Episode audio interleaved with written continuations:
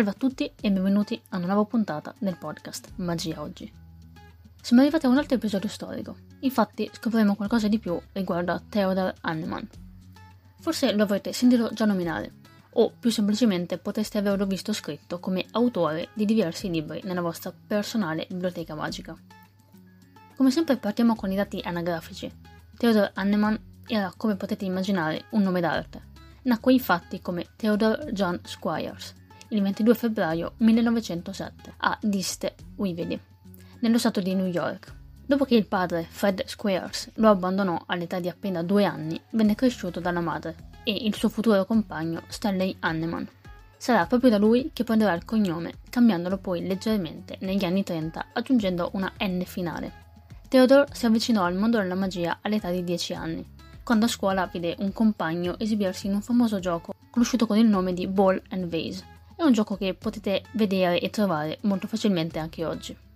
Da allora cominciò a studiare magia senza mai fermarsi. Partì con una classica scatola magica, per poi tuffarsi nella lettura di diversi testi. Arrivò anche a svolgere diversi lavori per mettere da parte i soldi per acquistare ogni tipo di libro riguardante la magia che riuscisse ovviamente a trovare. La madre però temeva che la sua passione non avrebbe potuto mantenerlo in futuro e cercò di osteggiarla in tutti i modi. Un giorno arrivò addirittura a distruggere tutti i libri del figlio, bruciandoli nel camino. Hanneman però non si fermò e continuò imperterrito a praticare magia, ma non perdonò mai la madre. Infatti, anni dopo questo evento, nel 1938, le inviò i primi 50 numeri rilegati con estrema cura della sua rivista The Jinx, fondata nel 1934. Nella copia era anche contenuta una piccola lettera nella quale erano ascritte alcune righe, che recitavano Cara mamma, quando sfoglierai queste pagine, spero ti ricorderai di quando hai bruciato tutti i miei libri di magia nel camino. Questo ha fatto in modo che ne scrivessi uno tutto mio. Hai per caso un fiammifero anche per questo? Da cui capiamo che effettivamente non la perdono mai del tutto, e anzi affrontò la cosa con un umorismo pungente. Giovanissimo collaborò anche con diverse riviste, come la famosa The Linking Ring e The Sphinx. Cominciò a lavorare come assistente di alcuni maghi, Inizialmente si focalizzò, come molti altri, sulla cartomagia, ma pian piano si interessò sempre di più all'esoterismo e ai fenomeni extrasensoriali, fino a dedicarsi completamente a effetti di natura mentale. Tra gli anni 30 e 40 divenne molto conosciuto, arrivando a inventare e modificare diverse routine di mentalismo performate ancora oggi. Il suo approccio al mentalismo fu anche influenzato dall'epoca in cui si trovò ad esibirsi. Il pubblico infatti era più in qualche modo distaccato, credeva sempre meno ai fenomeni per così dire magici. Per questo Hanneman formò la propria personalità sul palco in modo totalmente diverso da chi lo aveva preceduto. Non fu mai un lettore della mente con turbante sfera di cristallo, anzi lavorò molto per rendersi misterioso e originale. Fu anche attento a capire cosa davvero volesse vedere il pubblico ricercando sempre semplicità e linearità all'interno delle sue presentazioni e dei suoi effetti. Hanneman perfezionò anche la famosa illusione il proiettile fermato con i denti. I testimoni che assistettero alla sua esibizione la descrissero come una vista drammatica. Hanneman, infatti, cadde a terra dopo il colpo di pistola, spaventando tutti quanti, ma subito dopo si alzò e sputò il proiettile. Un dettagliato resoconto del suo rischioso atto, che costò la vita a molti maghi che lo avevano preceduto, viene riportata in 12 Have Died, Bullet Catching, The Story and Secrets, scritto da Ben Robinson e Larry White. Nel 1931 pubblicò anche il suo primo vero e forse anche unico libro rilegato dal titolo The Book Without a Name.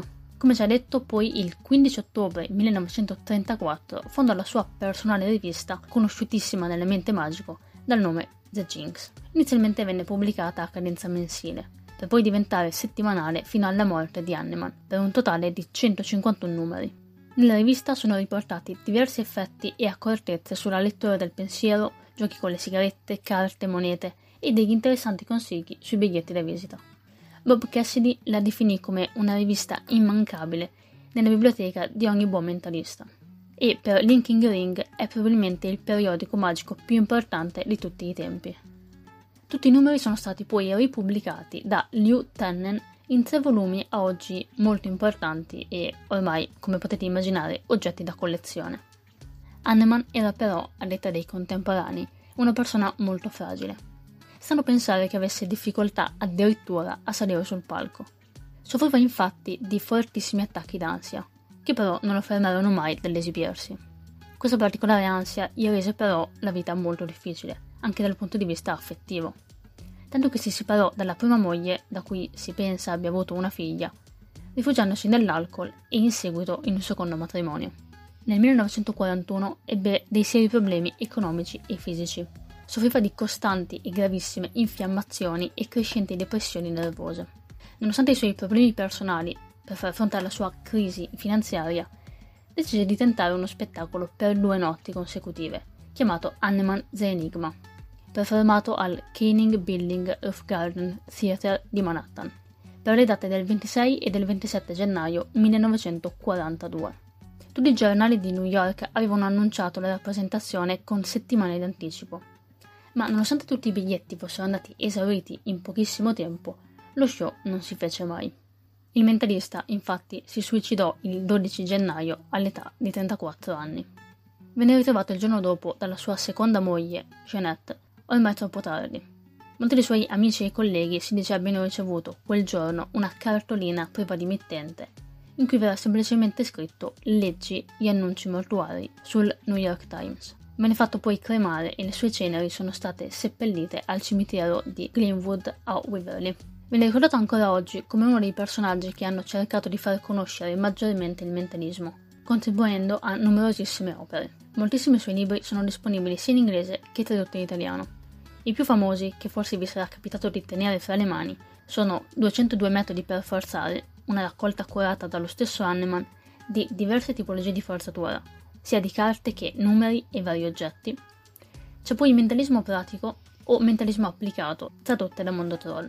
Molti altri testi sono facilmente reperibili. Vi invito, se siete interessati, a dare un'occhiata all'incredibile progetto di Mariano Tomatis, che con una fantastica cura gestisce la Biblioteca Magica del Popolo, nel quale potete trovare numerosi testi in lingua originale o tradotti, ormai liberi da copyright e quindi totalmente gratuiti, che vale davvero la pena di leggere. All'interno del sito, che cercherò dove possibile di linkarvi in descrizione, troverete testi non solo di Hanneman, ma anche di molti altri autori ma è un progetto davvero ampissimo che meriterebbe una puntata a parte, che, beh, chissà, potrebbe davvero arrivare. Detto questo, siamo giunti alla fine. Questa era la breve vita di Theodor Hanneman. Vi invito ad approfondire cercando di leggere le sue opere e magari dando un'occhiata appunto alla Biblioteca Magica del Popolo. Come al solito vi ricordo che potete trovare le puntate del podcast su varie piattaforme. Se avete domande, pareri o idee per future puntate non esitate a scriverle nei commenti o in privato. Buona magia, vi aspetto al prossimo episodio e beh, leggete un po' di più su Hanneman.